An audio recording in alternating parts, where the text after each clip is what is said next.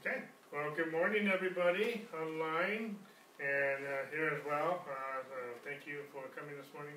Uh, so anyway, I know we're in a different season right now, uh, worldwide, uh, but even here locally. Uh, so we will always have it online. our doors are open. so we're here. Um, but anyway, I just want to make a couple announcements. We do have Bible study tonight at 6 o'clock. Okay, so those who are welcome, we're still going to have that tonight at 6 o'clock. Um, and then uh, we still have our Bible classes. Everything everything is online. The only thing not online is the, Bible studies. Um, but anyway, if you want to have a Bible study with me, you know, just uh, just uh, connect with me, and uh, we'll, we'll do something. So okay, so uh, we're not going to exclude anybody during this season. We'll, we might have to be a little innovative at times, but we'll we'll we'll, we'll make sure we include everybody. So. Um, I think that's all the announcements right now. I know we're different seasons, but everything's online. Uh, last week, we just finished a season, last, uh, a series last week called Established in Righteousness. And that whole, all that is also on our Bible classes as well as our archives for our messages. Last week, and if you were listening or haven't listened to it, we got bumped off uh, for some reason in the middle of the message towards the beginning, and we still have we have two parts, uh, um, 9A and 9B uh, to last week's. Uh, it's in our archives. You'll see it if you're, you're following with us in that manner. You'll see us. Uh, so we, we have it all on there. Okay, you didn't miss anything because I saw that the iPad went uh, went blank, and uh, I just paused uh, momentarily until we got on. So you didn't miss anything. I don't always catch that, but I just happened to see it. And so anyway, but we are here. We are this week, and I want to talk about the fruit of righteousness. This will probably just be just a one lesson message uh, I, I, had mentioned in our last season, uh, series that I would talk about this uh, because it's really kind of a, uh, another. Uh, I have six parts in the last one. This is probably a seventh part that I can basically tag onto that. But also with everything going on in our world today, uh, a lot of panic, a lot of fear, among other things. I wanted to speak about peace, and I want to talk about being established in peace. And so, starting next week, I'm going to start a new series talk, called being entitled Establishing Peace. In this, you'll see that this, uh, this the, lesson or today's message will transition between being established in righteousness, being called the fruit of righteousness, and also peace that I'll be talking about. That will come out very clearly in some of the scriptures that I'll be talking about this morning. So hopefully that making sense. Uh, I'm just trying to bring everything into perspective here um, and get us on the same page. So without further ado, let's go ahead and jump into the message this morning. Uh, we'll be talking about the fruit of righteousness. And, uh, you know, even just that phrase, the fruit of righteousness, it's the fruit of righteousness. Notice what it doesn't say. It's, it's not the root of righteousness. It's not the source. It's the fruit of. It's a byproduct of righteousness. We just spent 10 weeks, or 9 weeks, excuse me, on righteousness. And righteousness is not what we do, it's who we are. But because we are the righteousness of God in Christ Jesus, we live righteous. There is a fruit to that. We're also going to tag in, uh, tag along with this the fruit of holiness too. Uh, I'll, I'll, tag that on at the end of this message today. The fruit of righteousness and the fruit of holiness. Okay. One of the verses we used in our last series, we talked from Ephesians four, that we are to uh, we are to so learn this truth that's in Christ, and this truth that's in Christ that we're to so learn is to put off the old man and the spirit of our mind put on the new man, who is created according to God in true righteousness and holiness. True righteousness and holiness is the new man we put on because we reckon ourselves to be dead to sin and alive to God in Christ Jesus. But because we are truly righteous and we are truly holy and we are truly sanctified by Jesus Christ, there is a fruit that comes out of that. There's a different byproduct. There's a different fruit that came out of the fruit of, uh, you know, just uh, uh, being a sinner or, or, wickedness or, or um, just a uh, just a natural mindset. We are born again not of corruptible seed, but of incorruptible seed by the Word of God. The seed is Christ. The seed is the Word of God. The fruit of that, there's many aspects of that fruit. The fruit of the Spirit, uh, it talks about love, joy, peace, goodness, kindness. But the fruit of righteousness is, all, is also is also a byproduct of uh, this seed, this nature that we're now born into. And I'm hoping I'm making sense a little bit just in, in, in introduction here.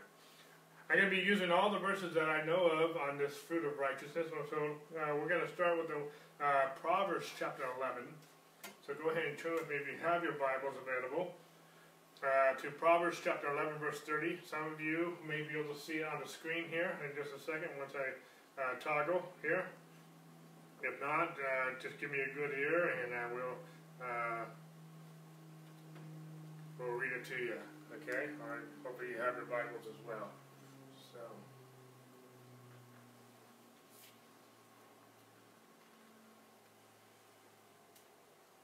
Here we go.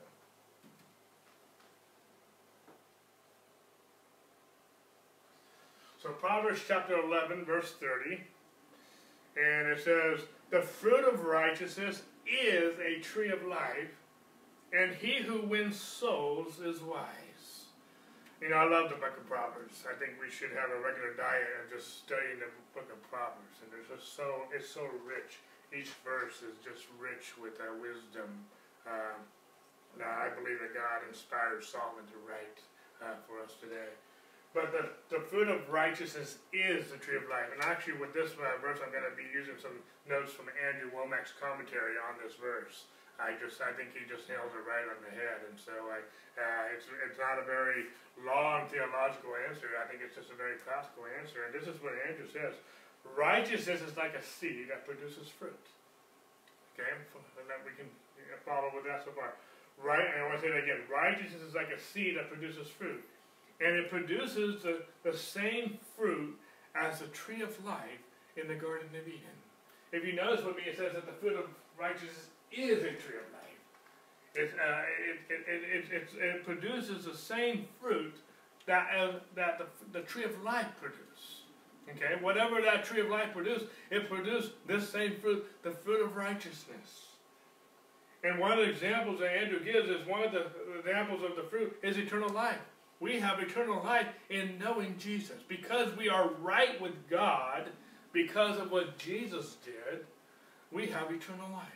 We can have, and eternal life says in John 17, 3, is in, its simplest form, is not going to a place or after death, even though that's all included. It, eternal life is a relationship with God.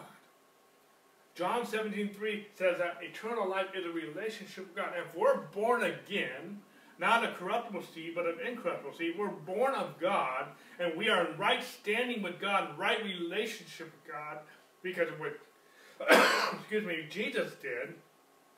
Then we can produce the same fruit of righteousness in our life, which, um, which includes eternal life. It goes on to say, though, and he who wins souls is wise. And Andrew says this, therefore anyone who leads others to this righteousness and the eternal life it produces is a wise person.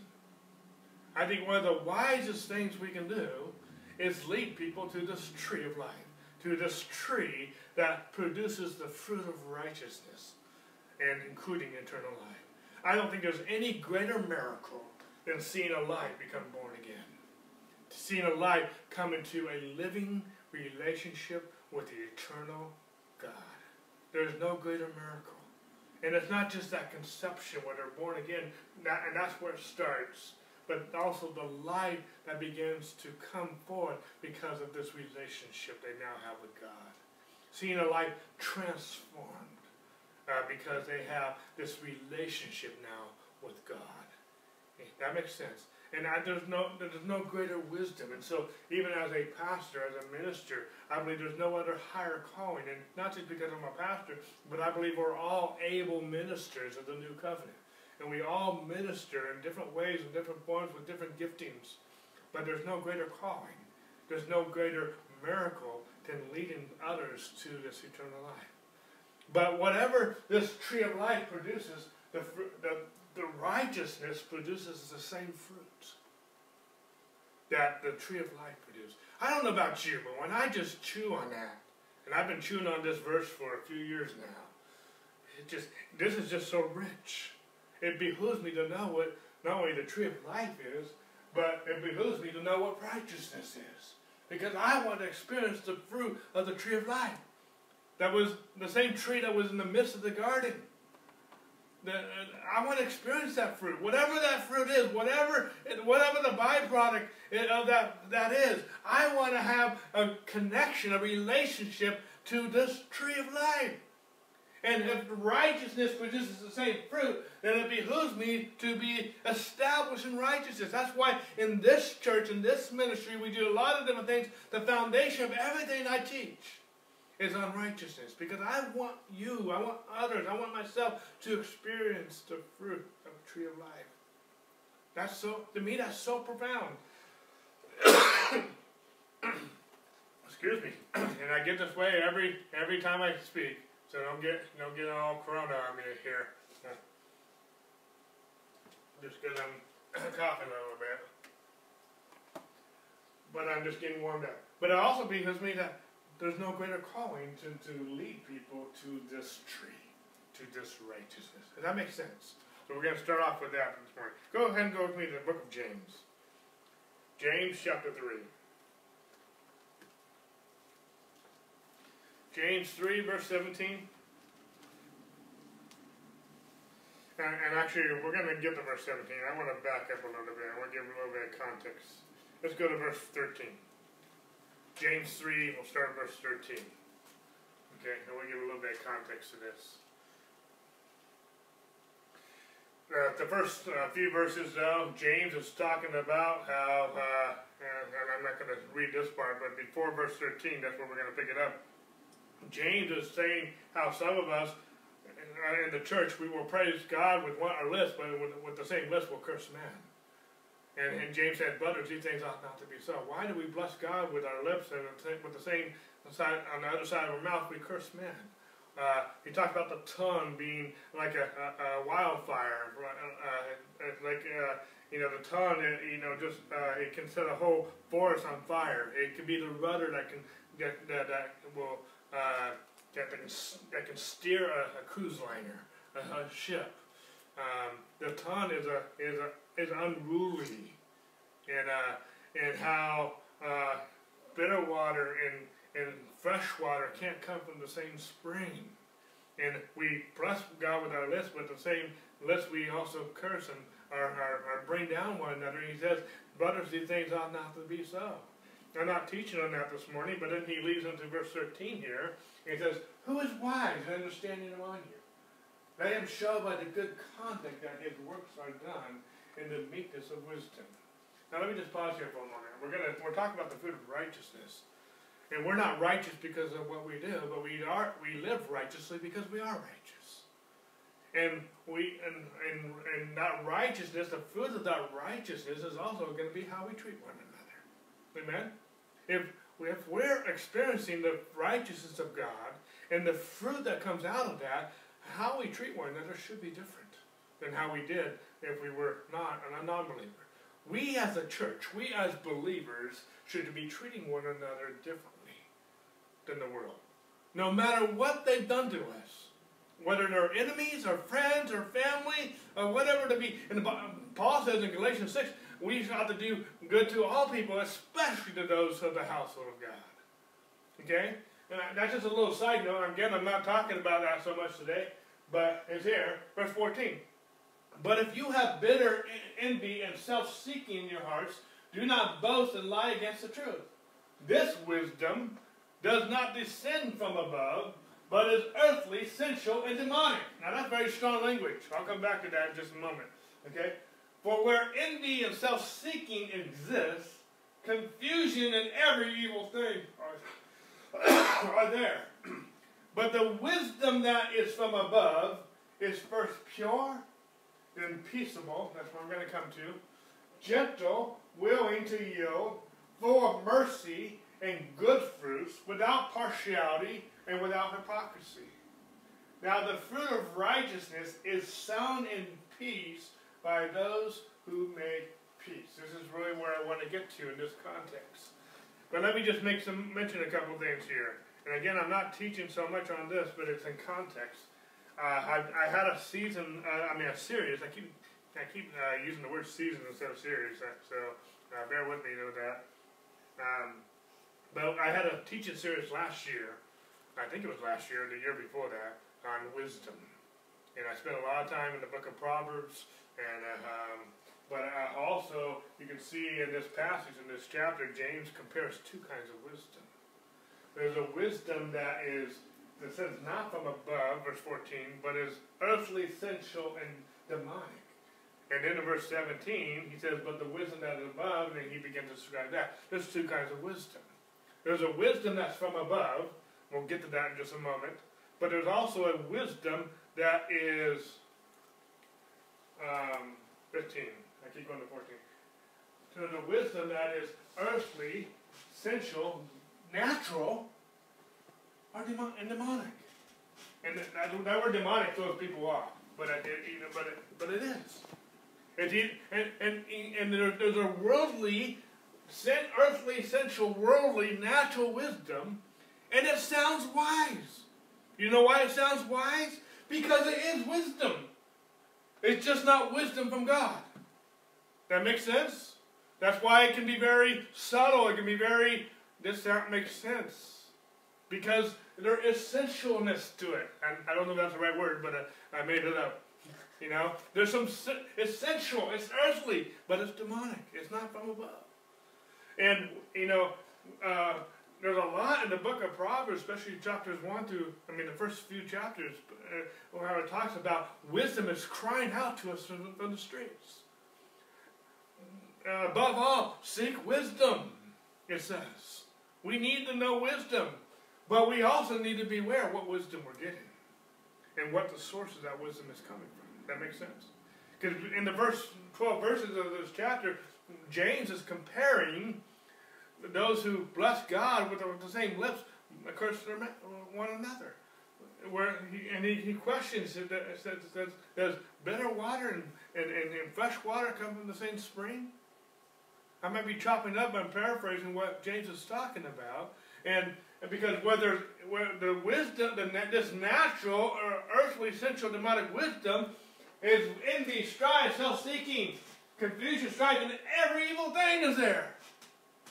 The, the, the, the byproduct, because we're talking about the fruit of righteousness, but the byproduct of natural wisdom is every evil thing.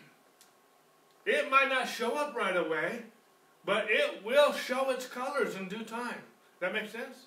If you sow to the spirit of the spirit, you will reap everlasting life. But if you sow to the flesh of the flesh, you will reap correction.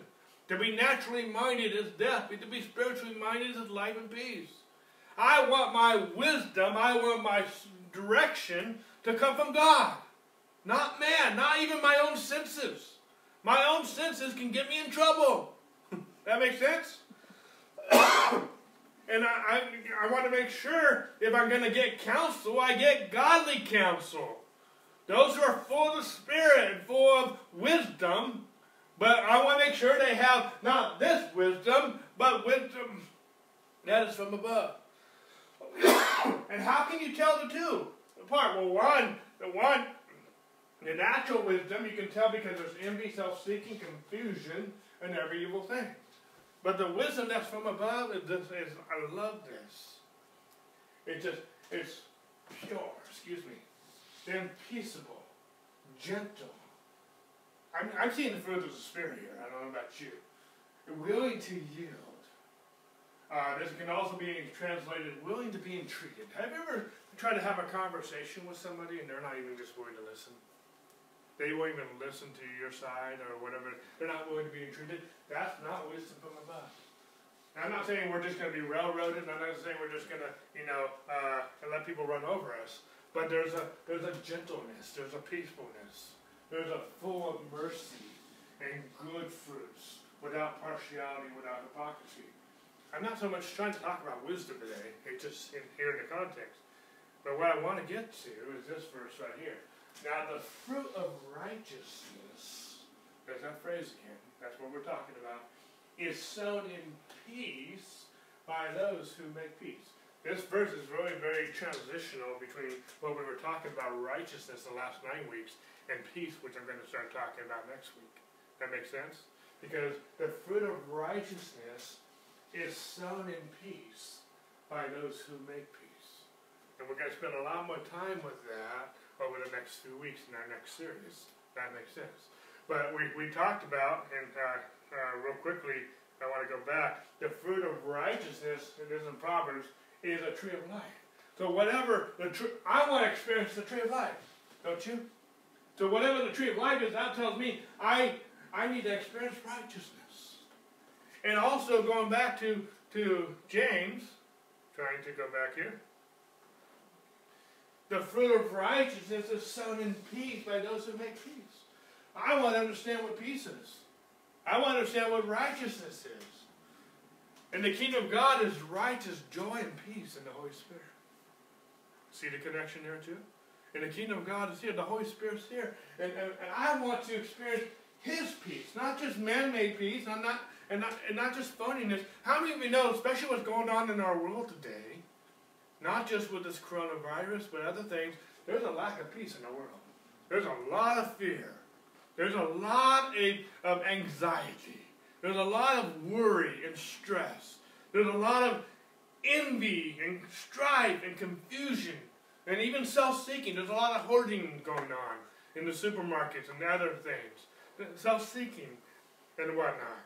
I don't, that's not the fruit I want to experience in my life. I want the fruit of righteousness is sown in peace by those who make peace. I can't make peace without the Holy Spirit. But without the fruit of the Spirit is love, joy, peace. He's the source of my peace. Amen. We're going to talk a lot about peace over the next few weeks. I don't want to get too sidetracked with that right now. But I, I'm actually going to when, we talk about the fruit of righteousness, I'm, I'm going to point out different aspects of this fruit of righteousness. That makes sense? Each of them can become a study in themselves and a lesson of themselves, and I could spend more time on this. But I want to know the tree of life. I want to experience the, the fruit of that. But I also want to experience the fruit of righteousness, which is son of peace. If if if there's not peace, if if if and when I think of peace, I also think of verse 17 right here. To me, this is what peace looks like. Okay? I know there's some other uh, portraits we can paint what peace looks like, and we will deal with those over the next few weeks. But it's pure, it's peaceful, it's gentle, it's willing to be entreated, it's full of mercy. I, that's what I want to be. That's what I want to act like, especially when people do me wrong. And I don't know about you, but I, I know people have done us wrong, and I'm sure you've done, had people done you wrong. And all everything that's going on in our world today, we are a people of peace. I'm not saying we're not a people of phoniness. There's a difference between being phony and being peace. But I'm not, I'm not even talking about being religious. I'm talking about being established in his peace. Uh, but it, it's, uh, uh, it, we need to understand the fruit of righteousness before, to fully understand that. Am I making sense so far? Uh, I know there might still be some questions. Let's go forward. Let's go to Hebrews chapter 12.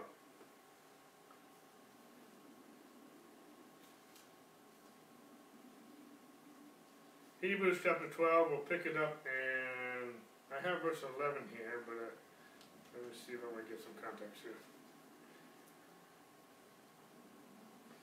Yeah, go ahead and turn to Hebrews 12, 11, but let me give you a little bit of context here. I want to read the whole thing right now. But in Hebrews chapter 12, probably starting with about verse 4 all the way to verse 10, the writer of Hebrews is describing discipline. Now, most of us don't like that word discipline, um, but really, if you study that word discipline out in the Greek, it means to, it means child training. It means instruction. Um, and the word discipline in the Greek is very close to the word disciple. Because a disciple is defined in the Greek as a disciplined learner. We're to make disciples of all nations. Uh, we, we, we support evangelism, but our heart is to make disciples.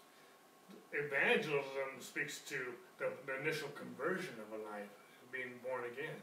But now that they're born again, we need to disciple them, train them, child training, them into who they are and being equipped with God's Word. The, the name of our church is called Lighthouse Discipleship Center, and we named that for a purpose because we do a lot of discipleship here. We don't do everything because we don't. We're a small church. We, we there's more we want to do, but we're we ha- I have Bible classes. We have Bible studies. We have our Sunday morning services. I would love to do children's ministry and other things. We don't have any kids yet, and we don't have any workers to, that, that help with the kids, and we don't even have the necessarily the right facilities to, to really uh, facilitate that the way we like to. But our, my heart is to disciple the kids just as much as I want to disciple adults in all age groups, and even men's groups, women's groups, and all kinds. My heart is about discipleship. The fruit of that discipleship will make may may birth other ministries that we do as well. But the core, the core, the, the behind it all is discipleship, and it's a disciplined learner, and uh, and uh, uh, and uh, and in the middle, keep your finger in, in Proverbs chapter twelve. Um, uh, actually, uh, I'll just scroll with me real quick. Uh, the writer of Hebrews in verse five, beginning with verse five, says he's talking about discipline.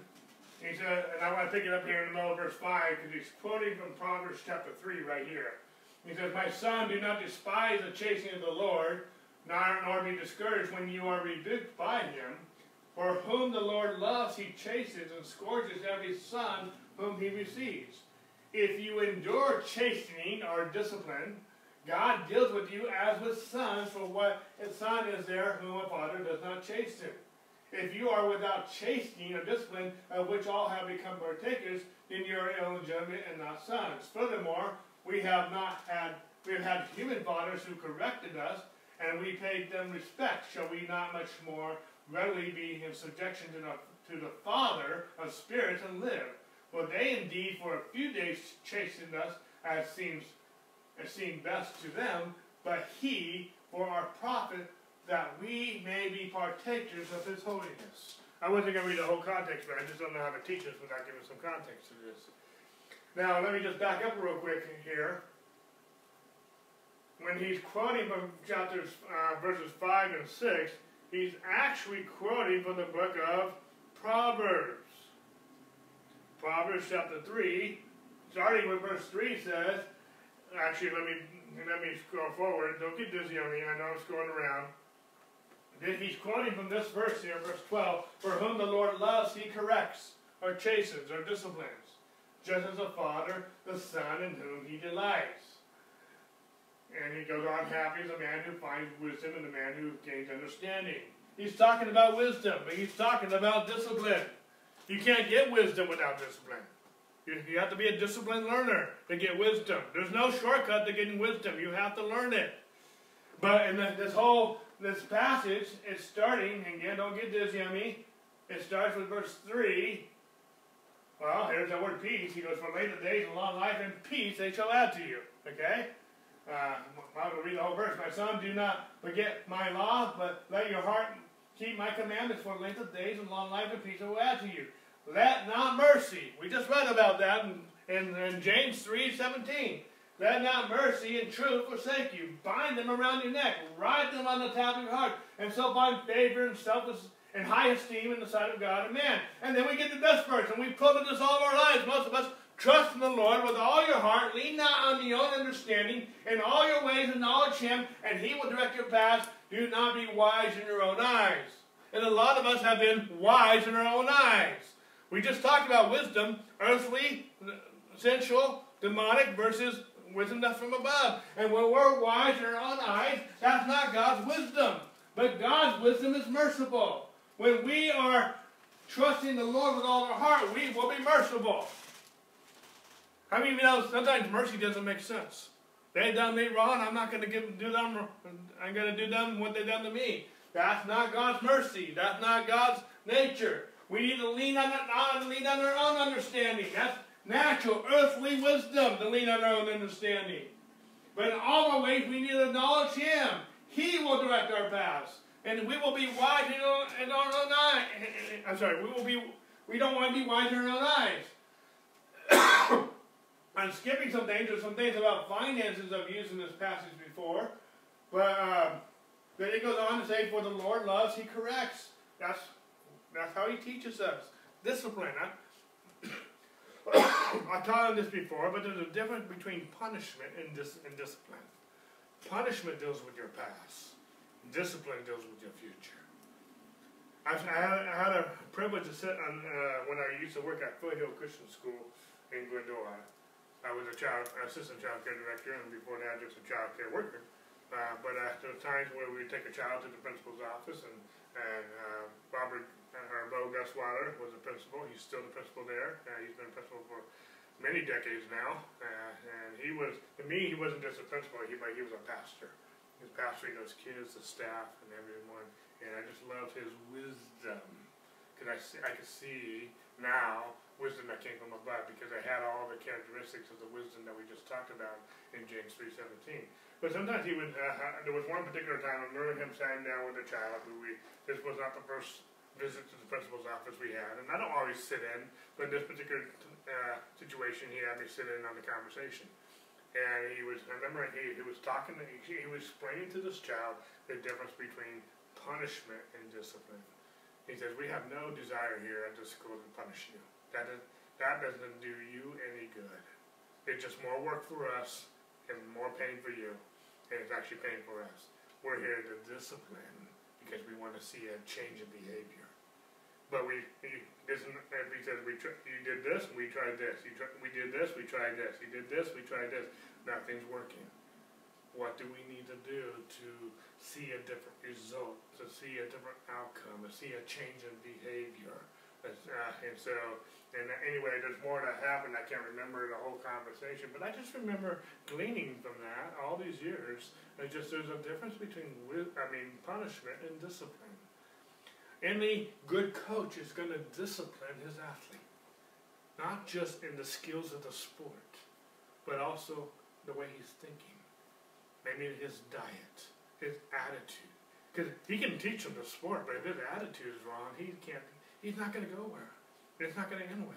And we, I've, I've watched multiple uh, sport movies through the years, and the good coaches are hard on discipline. The, the good coach, and sometimes it's not fun watching the glory they make them go through. But in the end, they win. They win the. They win the title. They win the championship because they were disciplined well. That makes sense. Most of these Olympians, when you go to Olympians, they didn't get there because they had a soft coach. Every great Olympian got there because they had a very disciplinary coach. That makes sense. Same can happen any other vocation. Any other vocation where we have a good mentor who knows how to discipline right. Not punish, but discipline. And there's a, there's, and, and when we discipline correctly, let me try to get back to Hebrews chapter 12. Okay. I think I did that wrong. Hebrews chapter 12 Hebrews is talking about how no chastening seems to be joyful for the present. No, there's no, in all the sport movies I've watched, I've never seen one athlete enjoy the discipline that their coach was having to go through.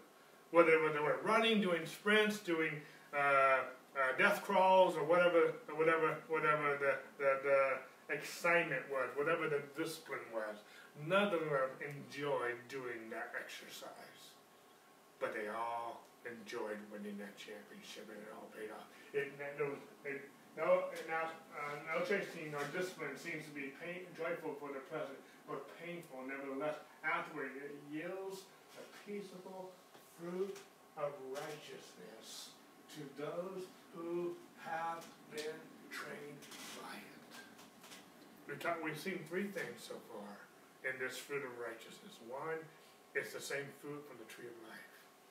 The second one it produces is sung by peace by those who, who, who, who, who sow peace.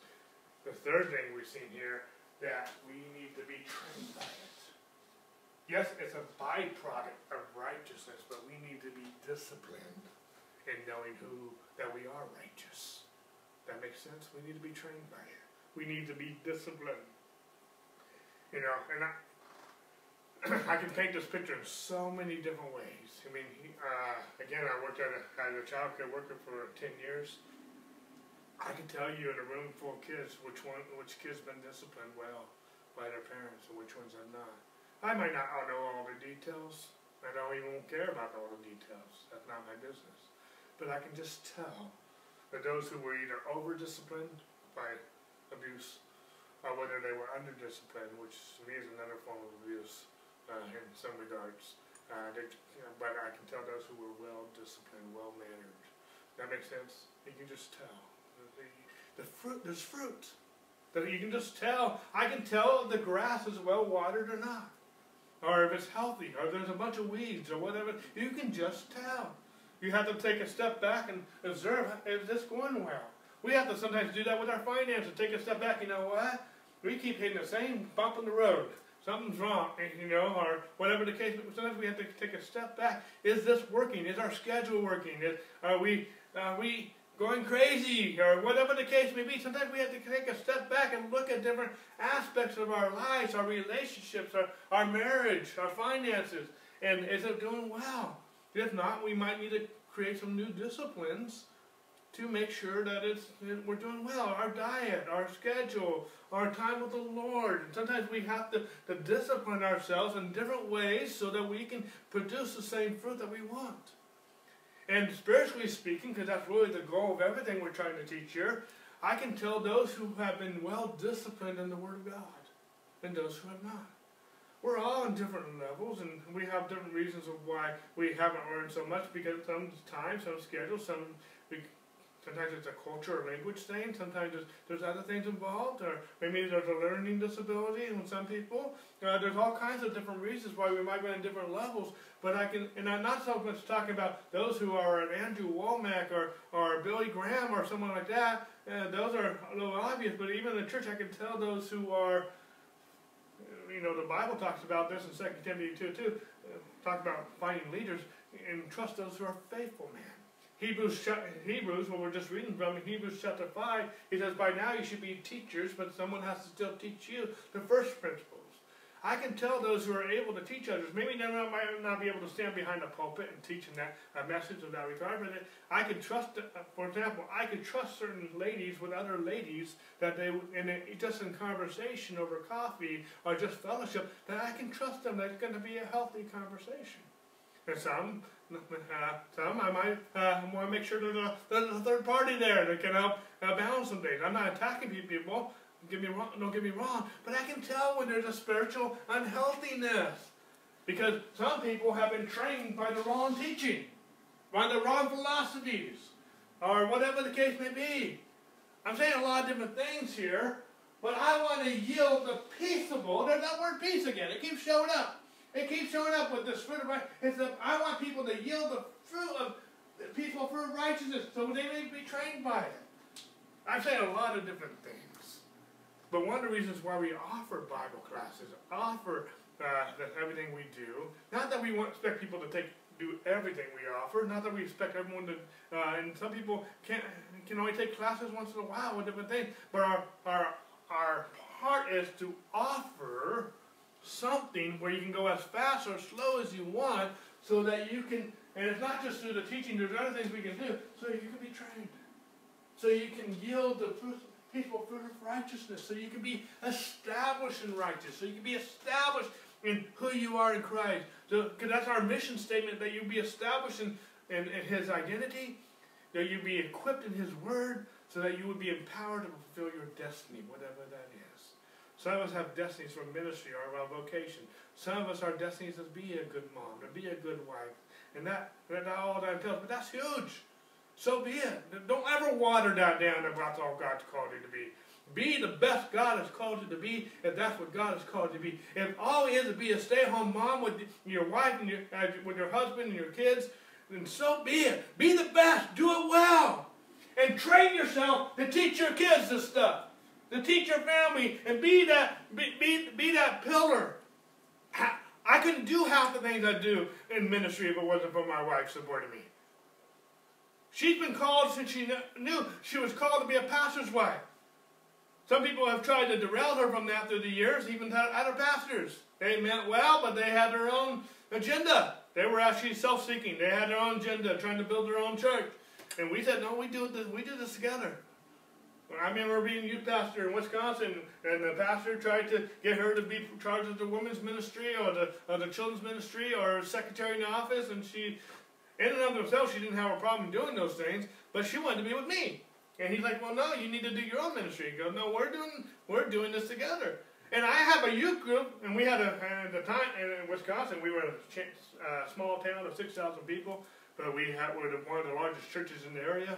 And we had, I had churches from, uh, I don't know, 12 different counties and two different states. We were on the borderline of Iowa. And, uh, and uh, so a lot of school districts, but we had a lot of kids in our youth group. But I had not just men, I had a lot of ladies, young ladies there. And I, I need a female pastor that with me to help me pastor these kids. Because they're not, I can't do, I can't meet with the girls one on one.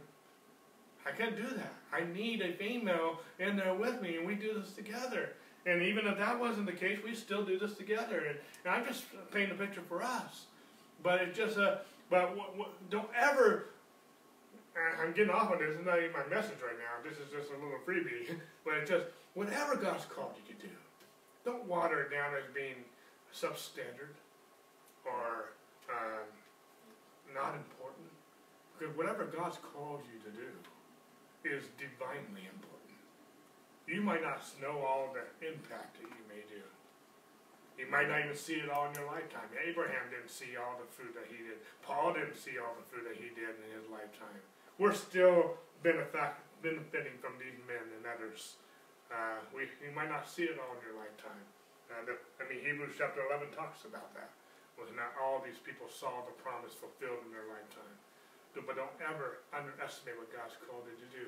But whatever he is, be trained by it. And, and the foundation of no matter what God's called you to do is be discipled, to be a disciplined learner, so that you can yield the peaceful fruit of righteousness, whatever God has called you to in your life, in your family, in your job, in your in your in our nation. And so it, the domino effect of you being a disciple of Christ will not just affect your life, but will affect your, our lives corporately.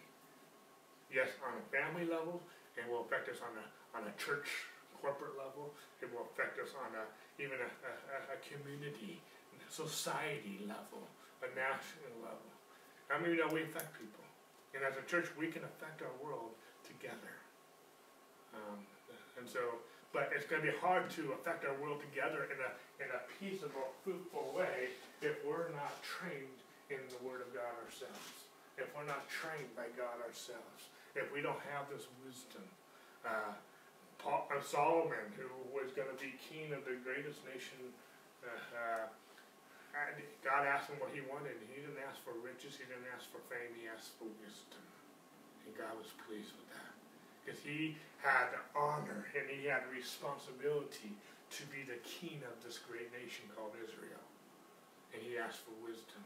As a pastor, as a husband, as a brother in Christ, I want wisdom to be able to do what God's called me to do. And but I need to be trained by it. And I'm going to be trained by his mercy. I'm going to be trained by his nature. And I'm going to be trained by the wisdom that comes from above. And that wisdom that comes from above is, see if I can get, uh, is, is pure, is peaceable, is gentle, is full of mercy, willing to be entreated. I know I didn't get those in order, but I'm painting a picture. And it will produce the same fruit that came from the tree of life. It's peaceable. Does that make sense? Okay, let's go to another one real quick. Let's go to Philippians chapter 1.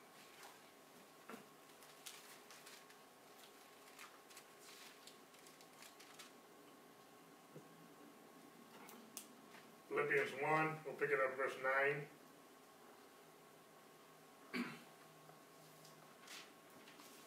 Verse 11 is what I want to get to, but I want to give a little bit of context here.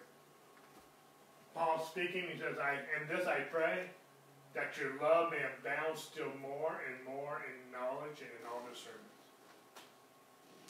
We're going to spend some time with this word knowledge starting next week. I'll come back to this when we talk about peace. Okay? But knowledge also speaks towards wisdom. Okay? Paul's praying, I pray that your love may abound. How, how many of you want our love to abound? And how many of your prayers for others and your family, your loved ones, for their love to abound? More and more in knowledge and discernment.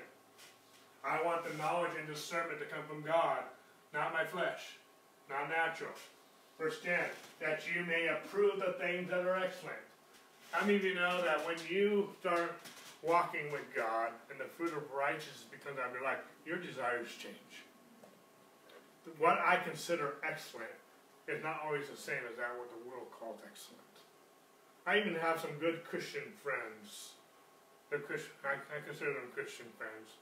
But some of them, they're on a different level, I think, sometimes, uh, when they're walking with God. And how do I know this? And, and, and there's not a put down because in conversations with them, I'm not hearing anything about God. I'm only hearing stuff about the world, sports, this and that. And I don't have anything wrong with sports and this and that in and of themselves in most cases. But what I consider excellent is not sports, this and that. it doesn't mean I can't talk about sports. It doesn't mean I can't talk about other things. We can have fun. We can we can have uh, we all have different appetites, but all I want to talk about sometimes is the Word of God and the things of I understand I don't want to be all heavenly minded. I it to be good. But at the same point in time, you know, my desires change. I mean, I remember, I, I remember how uh, there have been times past I had some desires that were not so good. But when I know His love, because that's what He's talking about here, his, our love may abound in His knowledge and discernment, that we may approve the things which are excellent. And my desires are different. Even in this season of this coronavirus and different things, I have a different appetite of what I call excellence. That makes sense? and I'm, I'm not against politics. I'm not in and of itself. I'm not against uh, hospitals and nurses. I'm about the kingdom of God. And by his stripes we are healed. And this virus or any other virus is not coming in this house. It's not coming in our dwelling place. I rebuke that any more than any sin, any addiction is going to come in my life. I don't, that's not how I'm going to live. And I'm not putting down other people because that might not be their conviction, but that's my conviction. And I haven't been sick with the cold or the flu since 2009, and then I'm starting with some other virus now. I'm not putting up with that. I have a different, expectation my expectation is I am not going to get sick. But at the same point in time, I will respect and honor others to the, to the weak. I will become weak to win the weak. Not because I, I don't want to label them weak because I'm trying to put them down. No. I'm just trying to show them grace and mercy and whatever. I would rather win them to the Lord and win them than to win my, an argument. And, and I don't want to be prideful. I don't want to be arrogant in my faith. That makes sense? And, and I know I'm getting on some sidetracks right now, but I'm speaking a little bit towards what we're going to right now. That's not my main point. That you may prove the things that are excellent, that you may be sincere and without offense till the day of Christ.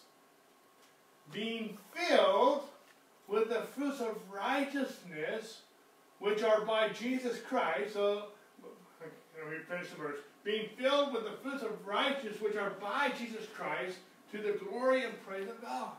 So, this fruit of righteousness it's not only for the tree of life, it's not only sown by peace, and it's not only uh, will yield the peaceful fruit of, if we're trained by it, but this fruit of righteousness is by Jesus Christ.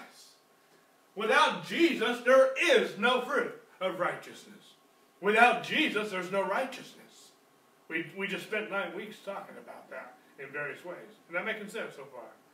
And um, let me, I got some notes here, and they're also from Andrew as well. But he says, so let me just read what I got here. I know it's a little different. But all the fruits of righteousness come from God's love. And that's what he just talked about in verse 9. If we want more fruit, we need to focus more on the love of God. We need to be trained by the love of God, tying in what we just read in the Hebrews. This goes back to our love abounding more and more through knowledge and discernment, verse 9 when what happens, when, when that happens, excuse me, our recognition of what is excellent changes. You know, when I'm in the Word of God and I'm, I'm, I'm, I'm so focused on His love and His nature, my recognition of what's excellent changes. I just talked about that a little bit. He says hypocrisy leaves and sin leaves too. Verse 10. This verse, verse 11, reveals that this will also produce righteous fruit that glorifies and praises God. Any love that doesn't cause all these things isn't God's true love. We could go to the chapter of faith, 1 Corinthians chapter 13, and this is love. And you can see the fruit, the attributes, the byproduct of what true love is. And if, if true love doesn't produce this fruit of righteousness, then it's not God's love. It's a natural love. It's a, it's a, it's a different, it's not agape love. It's a, it might be a different form of love because you how many know there's different words for love, but it's not God's kind of love. Go with me real quick to uh, Romans chapter 6. We're going to switch gears just a little bit we're going to talk about holiness. Romans chapter 6, verse 22. I'm going to toggle for the next two verses from the King James Version.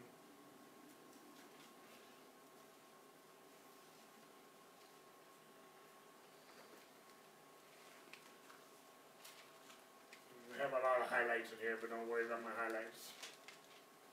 Sometimes my Bible looks like a coloring book.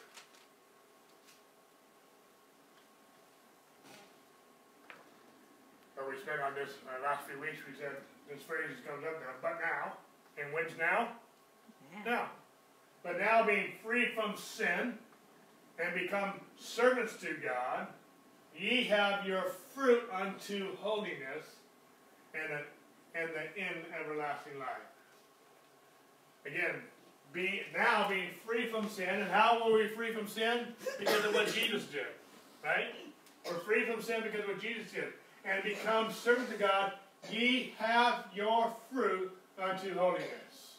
There is a fruit unto holiness. Like, uh, I believe the New King James calls the fruit of holiness. Again, as I started off, we're talking about the fruit of righteousness. It's, it's not a root of righteousness. And Andrew says this, and again I'm quoting from him. Notice that holiness is a fruit and it's not a root. It's not holiness is not the root of salvation. It's the fruit of it. Does that make sense? It's, it's very important that we understand that. That holiness and righteous, the, the, the, the, fruit, the fruit of holiness and the fruit of righteousness is not the root of righteousness or the root of, uh, root of holiness. That making sense? It's not. It's a fruit. It's not a root. But uh, how many of you know that you're, you're abiding in the roots? The fruit will be a byproduct. If a branch is properly, um, um, I can't think of the word right now, but Grafted? grafted. Thank you. Grafted into the branch of a tree. Whatever tree it's grafted into, because it's grafted into that root system, it's going to produce that fruit. That makes sense. If we are grafted into Christ and we are abiding in Him and His Word is abiding in us, if we're abiding in Him, His fruit, the fruit of holiness, the fruit of righteousness will produce out of our life. Does that make sense? That is, that is to say that holiness is a byproduct of our relationship with God. Righteousness and holiness is a, uh, is a byproduct of our relationship with God. Again, going back to Ephesians chapter 4, Ephesians chapter 4 says that we, we are to so learn Christ and put off the old man and the spirit of our mind put on the new man who is created according to God in true righteousness and holiness. true righteousness and holiness is who we put on. And if we put him on in the, and we're making that transformation in the spirit of our mind, then we too will begin to produce the fruit of that righteousness and holiness. It's the fruit, it's not the root. But if we are abiding in the roots, the fruit will, become, will, will come forth. Is that making sense? Okay. But notice, because it's a fruit and not a root, it does not produce a relationship with God. It's the fruit of holiness. And we, we need to make sure we understand that. And that the fruit is the fruit of something is different than the root of something. The root is the source. It's, that makes sense? The fruit is a byproduct of that source. But if we are abiding in that source and we're established and we have the right identity with that source, the fruit will come. We don't have to make it come, it will come. Our desires will change, our attitudes will change, our appetites will change, and our behavior will change. When I see someone in sin, and even if they're a Christian, I, I, I don't like their behavior, and, and I, I guess I want to correct their behavior, especially if they're doing harm to somebody else. But I know if I just go fruit picking, I'm not going to change their lives. I mean, you know, if you just if you just pull the dandelions out of the ground and you don't get the root, they're just going to come right back. Why? Because you haven't dealt with the root. All you did was pull that little yellow flower. You didn't get the root. You didn't solve the problem. You actually made the problem worse. Because it's just going to multiply. Because in that whole yanking process, you probably spread the seeds. That makes sense? But if all I do is go pull, pull the fruit off the tree, if it's if it's being watered well, nourished well, it's just going to come back. Depending on the type of tree, the, the, the type of fruit, it might depend on how long that, that will be. It might be a whole another year, a whole another season before we see that. But it's going to come back. Uh, but if, you, if all we do is fruit picking in people's lives, we're not doing them a, a favor. We're not helping them. They need to be transformed by the renewing of their mind. They need to be, they need to, they need to be uh, disciplined in the sense where they need to know who they are. Now, if they're not listening. That makes it hard. And so that's why I'm praying for wisdom.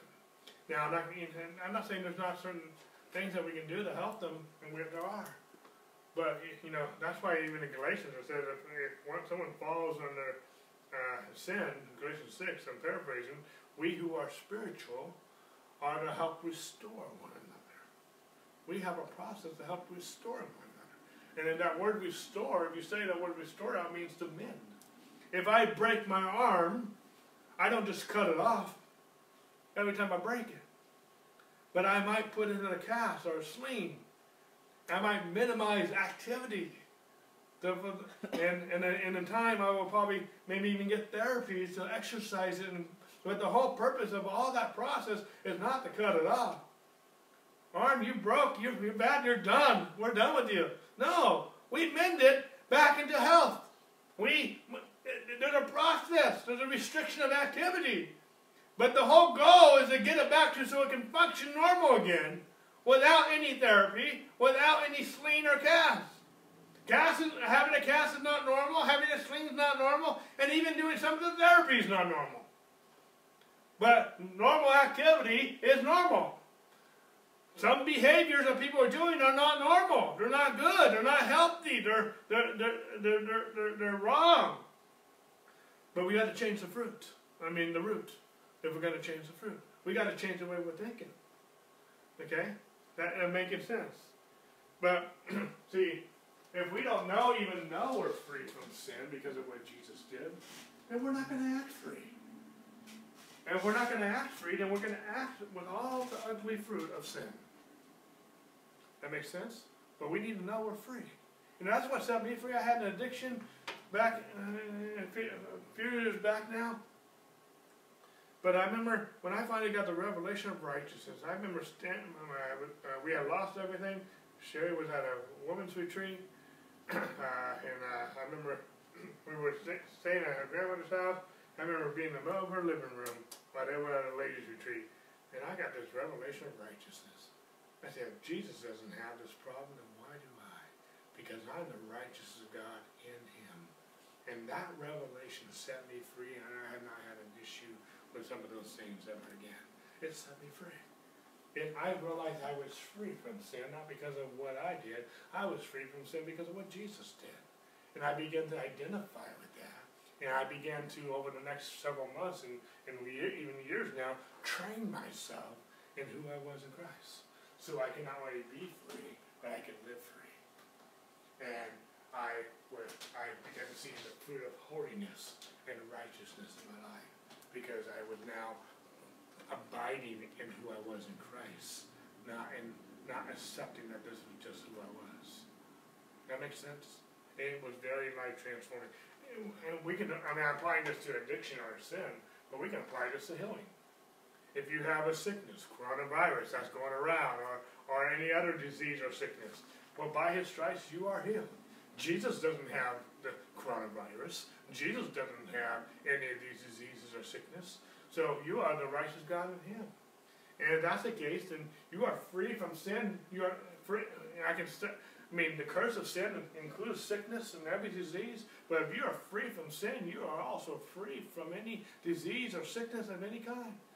And if and if you get the revelation that Jesus is healed, then so can you be. Because as He is, so are you in this world. It, the same, it applies to everything. If you need wisdom in a situation, you're at a fork in the road, you don't know, go left, right, or center. Maybe it's a, you know, there might be multiple options. I don't know what the case it may be. But if you need wisdom, Jesus didn't do anything until he heard it from his Father. He spent time with his Father. Get into the Father. Get into relationship with Him. And He will lead you by His Spirit. Don't be wise in your own eyes. Don't lean on your own understanding. But as a, as a disciplined athlete is going to be so trained by his coach, he's going to know in those crucial decisions which way to go because he knows how he's been trained. He might know he might not have been in this way before, but he knows how to make decisions in the moment because he's been trained well how to do it. A cop is trained how to handle certain situations. An athlete, military, different vocations are, are trained what to happen and what's excellent. That making sense? Same thing spiritually. The more that we're trained in the Word of God, the more that we have a regular good diet of hearing God's Word and, and having a relationship with Him, when those forks in the roads come, when the world is saying something totally different than what you believe, you'll know what to do and how to act. This whole coronavirus, different things, people are doing different things, and when I, you have, there's some decisions that we've all had to make over the last few weeks. Some, uh, you know, some in compliance with what's going on, and some, uh, you know, not so much. But not that we're trying to be rivals, but we're just trying to let the Lord lead our steps and not be wider our eyes. But how do we know that? Because we're in relationship with Him. We have a discipline of being in relationship with Him. And and we just we learn the same way as Jesus spent time with the Father. And you'll hear it says in Isaiah that you will hear a voice behind you. This is the way we walk ye in it. And we can know how God leads us by His steps. And He will lead us by His peace. We'll, spend more time on this, but but there's times I made a decision I just have all the peace in the world that we made the right decision. Not because it's necessarily the outcome, but I just know it's the right decision. How many know sometimes we make the right decisions, and but it also involves other people, and how they reacted was not right, but what we did was right. That's not always the case, but I'm just saying there have been times when we made a decision, we have all the peace, we did the right thing, that other people's response was not so good. But we're not responsible for their response, we're responsible for what we do. That makes sense. We need to know that we know in those times that we heard from God. Because I can't base them on what I do is the right thing based on people's responses. I have to do what I know is the right thing based on what God told me to do. I don't want to throw that God card out if it's not God.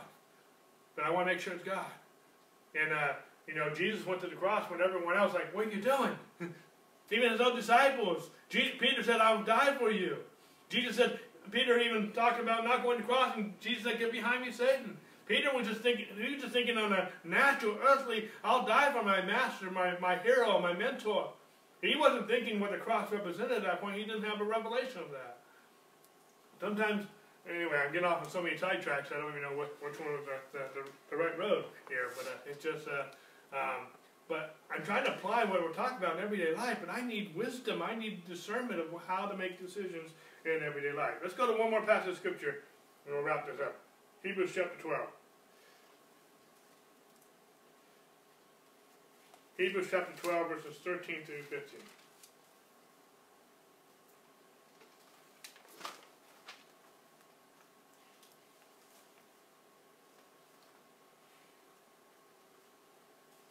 This passage of scripture, I'm going to speak a little bit towards it, but this has also been a very misconstrued passage through the years uh, by some people. And I want to bring some clarity to this. So Hebrews chapter 12. We were actually already there, but we are going to read a little further than we were. Um, Hebrews 12. We just finished reading. Let me go back up while we all get in there. It says, Now no chastening for the present seemeth to be joyful, but grievous. Nevertheless, afterward it yields the peaceful fruit of righteousness unto those which are exercised thereby.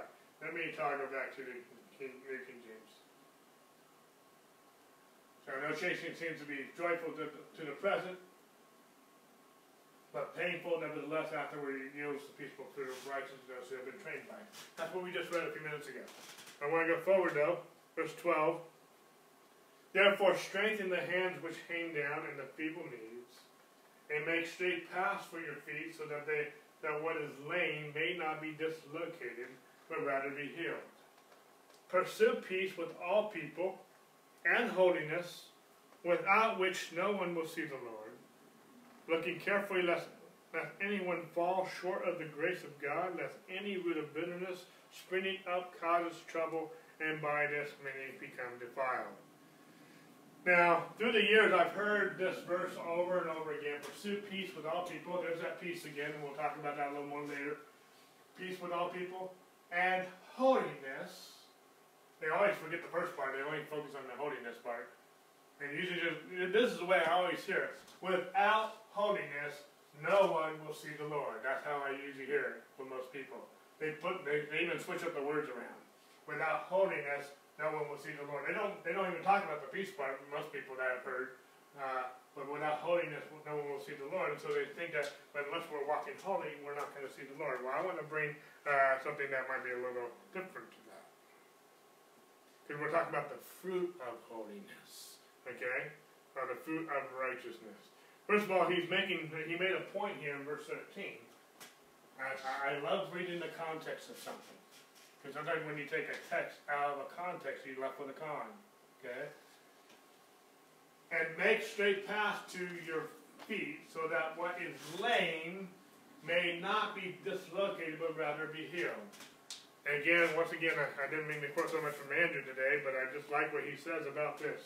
He says, A lame man cannot traverse the same terrain as someone who is not lame.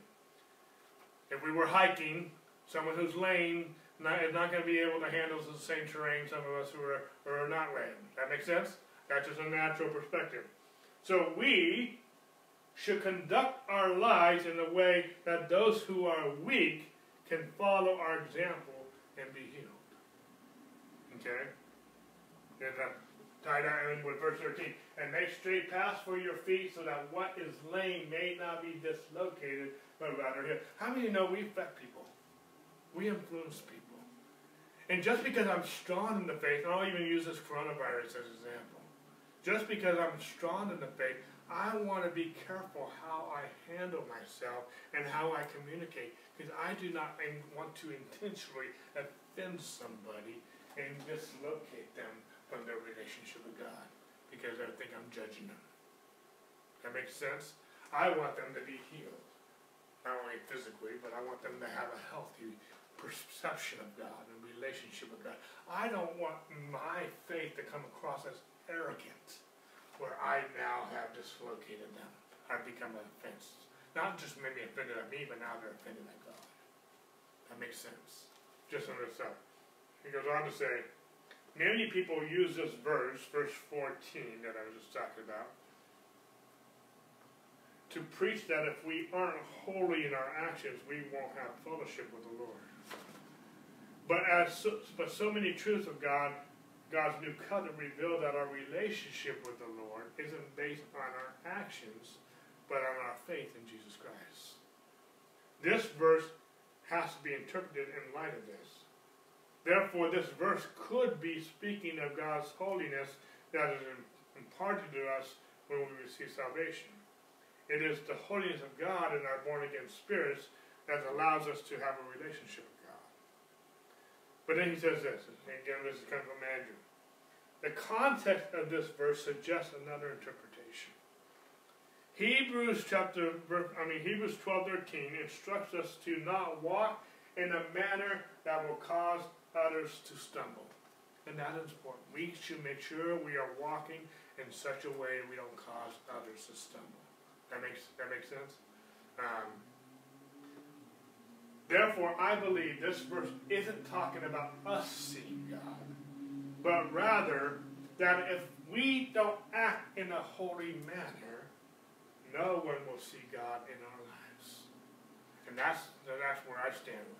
And it says here, pursue peace with all people and holiness, without which no one will see the Lord. This is not talking about us not seeing the Lord, because in the whole book he's already talking about those of us seeing the Lord. But he says, pursue peace with all people and holiness without which no one will see the Lord. If we don't walk with peace with one another, and we don't walk holy, people won't see God in us. That's important.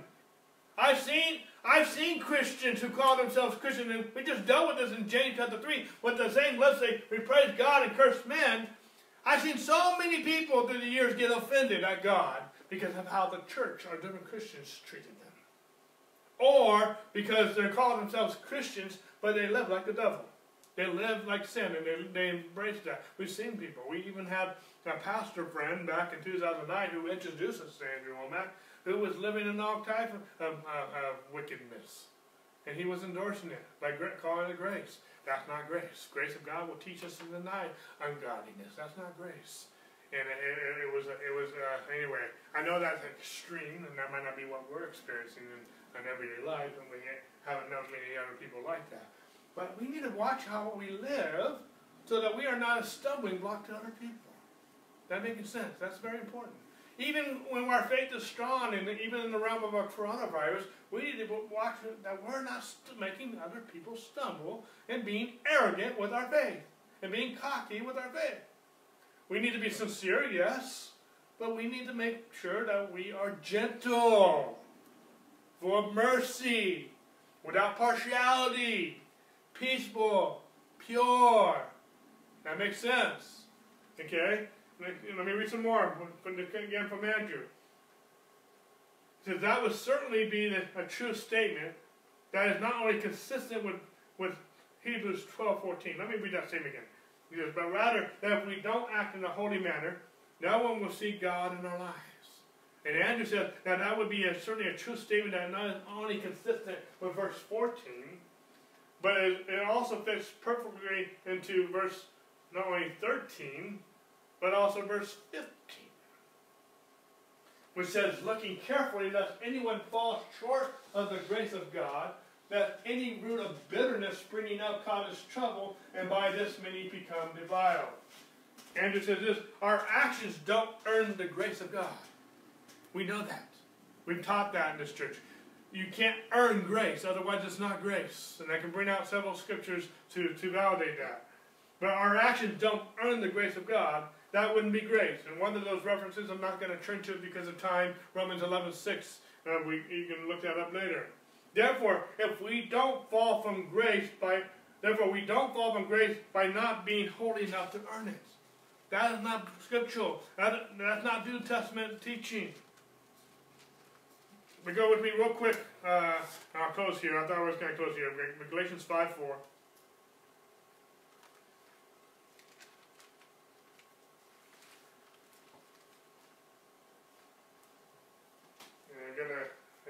James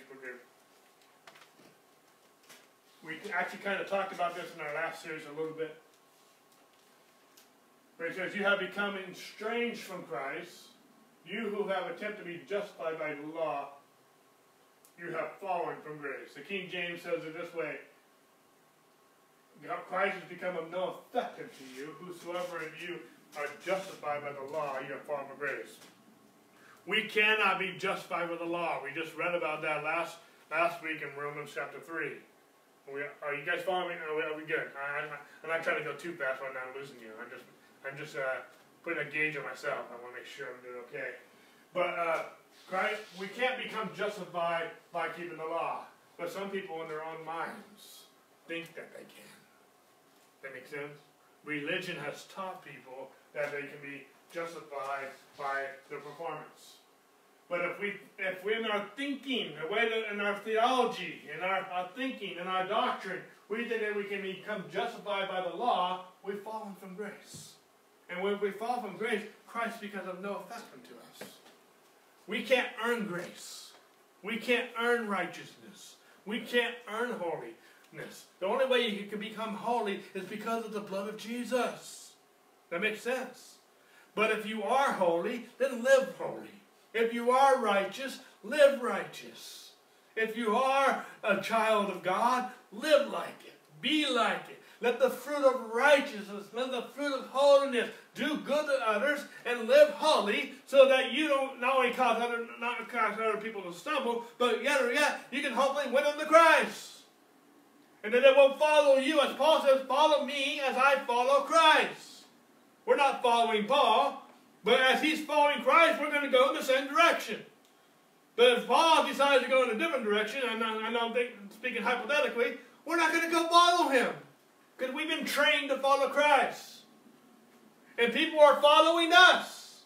And let them follow us as we're following Christ. But if we go another direction, don't follow me, keep following Christ. But if they don't know better because they haven't been trained better and we go the wrong direction, woe to us if we cause them to stumble because of our, I'll just quote Andrew, stupidity. You know, because we're living like the devil. We're, we're doing things that are not, not right, not holy, not wholesome. That makes sense. Let me go. Let's go back real quick. I am done, but I just want to. I just want to end on this. Let's go back to Proverbs where we started.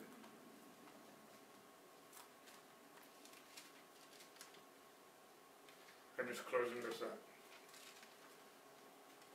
The fruit of righteousness is a tree of life. I don't know if this message makes sense or not.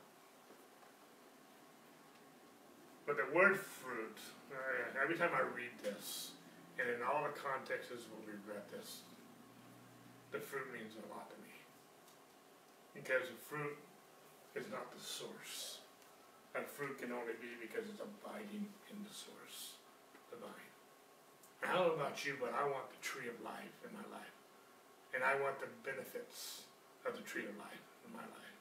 I want peace. I want all the fruit that we saw, all the benefits we saw in James chapter three. Everything we've seen in all these different. I want, I want, I want to lead other people in, the, in a straight path, in a good path. I want to the fruit of holiness in life. I want His love to abound in my life, and I want to win souls. And I'm not going to win souls. I'm not going to lead people to this tree of life if I'm trying to live it my own. I'm, I'm trying, I'm preaching it, but I'm not living it myself.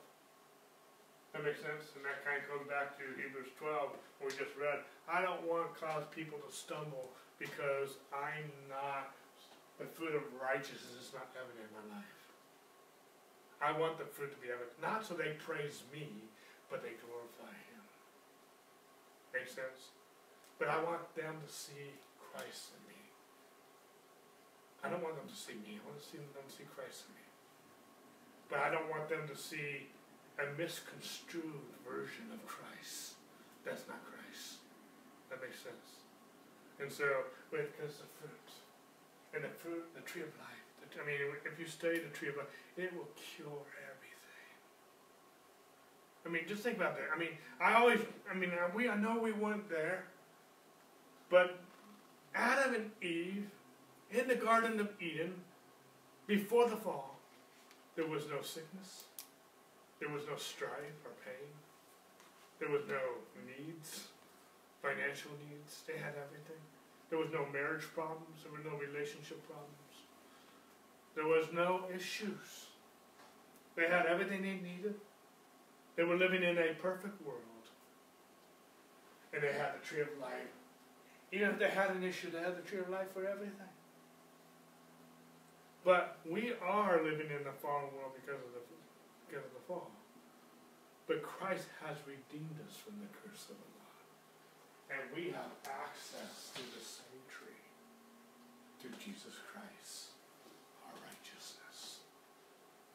And we can benefit and see the fruit of the same fruit that they had because of Jesus. You know, when uh, Jesus when, when Adam and Eve fell, God ousted them from the garden. And he said that he put a flaming sword, the angels, cherubim with a flaming sword. Well, it says and uh, I'll deal with the cherubim first. That in the law, that they embroidered two cherubim on the tent that separated the holy place from the holy holies. And it says in Matthew that when Jesus died on the cross, that God ripped that that curtain from top to bottom, that had embroidered on it these cherubim. Therefore, God through the cross has removed the barrier so we can come to the tree of life. He also says in Zechariah about the sword. And his sword, and I forget exactly how Zechariah phrases it, but it would be, it would, uh, he strike this, the shepherd and the people. Uh, about striking the shepherd. I'm sorry, I, I should have read this before today. But I, and there are also some verses in, uh, in, the, in the gospel books where Jesus took that sword for us to the cross. And I'm paraphrasing this. I'm sorry I don't have those references for you today. But when I when when you study both of these out, both the sword and the cherubim, God through Christ has removed the barrier so that we, the church of the living God, can come back to the tree of life. And not, and we can because of Jesus, He is our righteousness. We are the righteousness of God in Him. We are not righteous outside of Him. We're righteous in Him. And there's so many scriptures, I can give you over 300 scriptures talking about that. But at the same point in time, because I am in Him, I can have, He's my righteousness, but I can have that fruit. He's my righteousness, He's my holiness, and I can be, I can have that fruit of that be evident in my life, for my life, but also for those who see me, for those who are watching me. That makes sense, and that's beautiful. And those who lends, we wins up souls is wise. Praise God. I pray that I pray for myself. I pray for all of us, and especially in the world that we're living in, in this society. We are the light of the world. We are the salt of the earth. And it's in seasons like this that we're going through, the coronavirus and the end times and different things, that light is in darkness, that light shines brighter. And if I shone a, a flashlight in this room, it wouldn't be so bright. It would be brighter than some of that light coming in, not so much the sunlight, but it would be brighter. But at nighttime, when the, when all the lights are out, and I try to shine a flashlight in this room, it's very bright. Light shines bright. I can tell when something in my opinion, needs to be salted. It doesn't taste so well. When you salt it, it tastes as good. If it's over salted, it doesn't taste so well either. Yeah, that's, that, that's a bitter taste to me. But uh, it's seasoned just right. And we need our light to shine in such a way, seasoned with salt in such a way, that we can win people. And it does, it, during seasons like this, during storms like this, that people can be sometimes open to receive Christ or become more bitter. We, I didn't even deal with that, but it talks about in Hebrews 12, verse 15, this bitterness. And if we're not walking in grace, because grace will teach us to deny ungodliness, if we're not walking in grace, it, can cause us to become bitter. And it can cause others who are watching us in our folly to become bitter as well. And I don't want to be a stumbling block to others. And we have to be careful sometimes what we say, what we do, even in seasons like this. There's a spirit of fear and panic going on in our world. We're not part of that. God has not given us a spirit of fear, but power, love, and a sound mind. But we also want to make sure that we say the right. I'm not saying we don't say anything. I'm saying we say the right things in love, in peace. It, uh, James three seventeen is a very good uh, plumb line it's pure, it's peaceable, it's willing to be entreated, it's full of mercy, it's peaceable, it's gentle. And that's what we need to be. Because I want us that the fruit of righteousness to be sown. We're going to spend a lot more time on peace in the next few weeks so we can establish in peace. But the fruit of peace is righteousness. So, amen. Lord, we just thank you for your word. We thank you for the cross. And Lord, I just speak, speak for all who are listening. I speak peace over their lives. First of all, physically, anyone who may be sick, we just rebuke that sickness in the name of Jesus. In the same manner, we just speak peace over any fear, any anxiety, and we rebuke that fear in the name of Jesus. That is not of God. You have given us peace. I'm not saying that we not be strong and wise and be practical, but I do come against that spirit of fear in the name of Jesus. You know, I just thank you. I thank you that you be with all of us. I, I speak blessing on everyone's finances right now because I know some people are out of work, they're on furlough, and different things are, there's an economic effect because of all this going on. And I thank you, Lord, that we are blessed and we are not cursed. We are above and not, not beneath. We are the head and not the tail. We will be a lender of many and a borrower of none. We are the church. We are the people of God. And there's more with us than there with them. Thank you for giving us wisdom. Thank you for giving us insight. Thank you for disciplining us in your word and, and, in our relationship with you. And thank you, Lord, that you are our righteousness. And as we abide in you, the fruit of that righteousness, the fruit of holiness, will be evident in our lives. Bless us as we go. In your name we give you thanks for everything. Every good and every perfect gift comes from you. In Jesus' name we give you thanks. Amen and amen.